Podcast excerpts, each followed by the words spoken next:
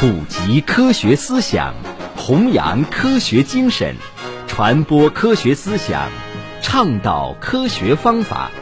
科普在线由日照市科学技术协会和 FM 九五日照综合广播联合主办。早上好，听众朋友，欢迎收听科普在线。好累呀，每天从早到晚坐在办公室的你，是不是也时常发出这样的心声呢？明明没有从事体力工作，却觉得仿佛干了很多体力活似的，有时候甚至感觉比干体力活还累。那你有没有想过，为什么我们上班的时候一天到晚都是在电脑前坐着，动动手指却也会感觉疲惫不堪、浑身不适呢？下面就为您来揭晓。原来世界上除了体力劳动和脑力劳动之外呢，还有一项同样艰辛的付出被忽视了，那就是情绪劳动。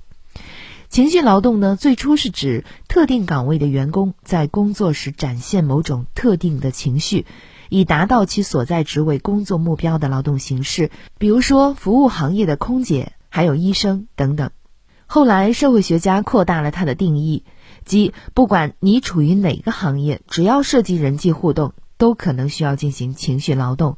比如，你辛苦为客户设计的方案被毙了，自己一肚子苦水。吐不出来，但也只能憋着闷气重新做。嗯，说到这里，现在大家知道为什么自己上班总是坐着还很累的原因了吧？好，以上就是今天科普在线内容，感谢您的收听。想要获取更多的科普知识，请下载科普中国 APP 或关注科普中国微信公众号。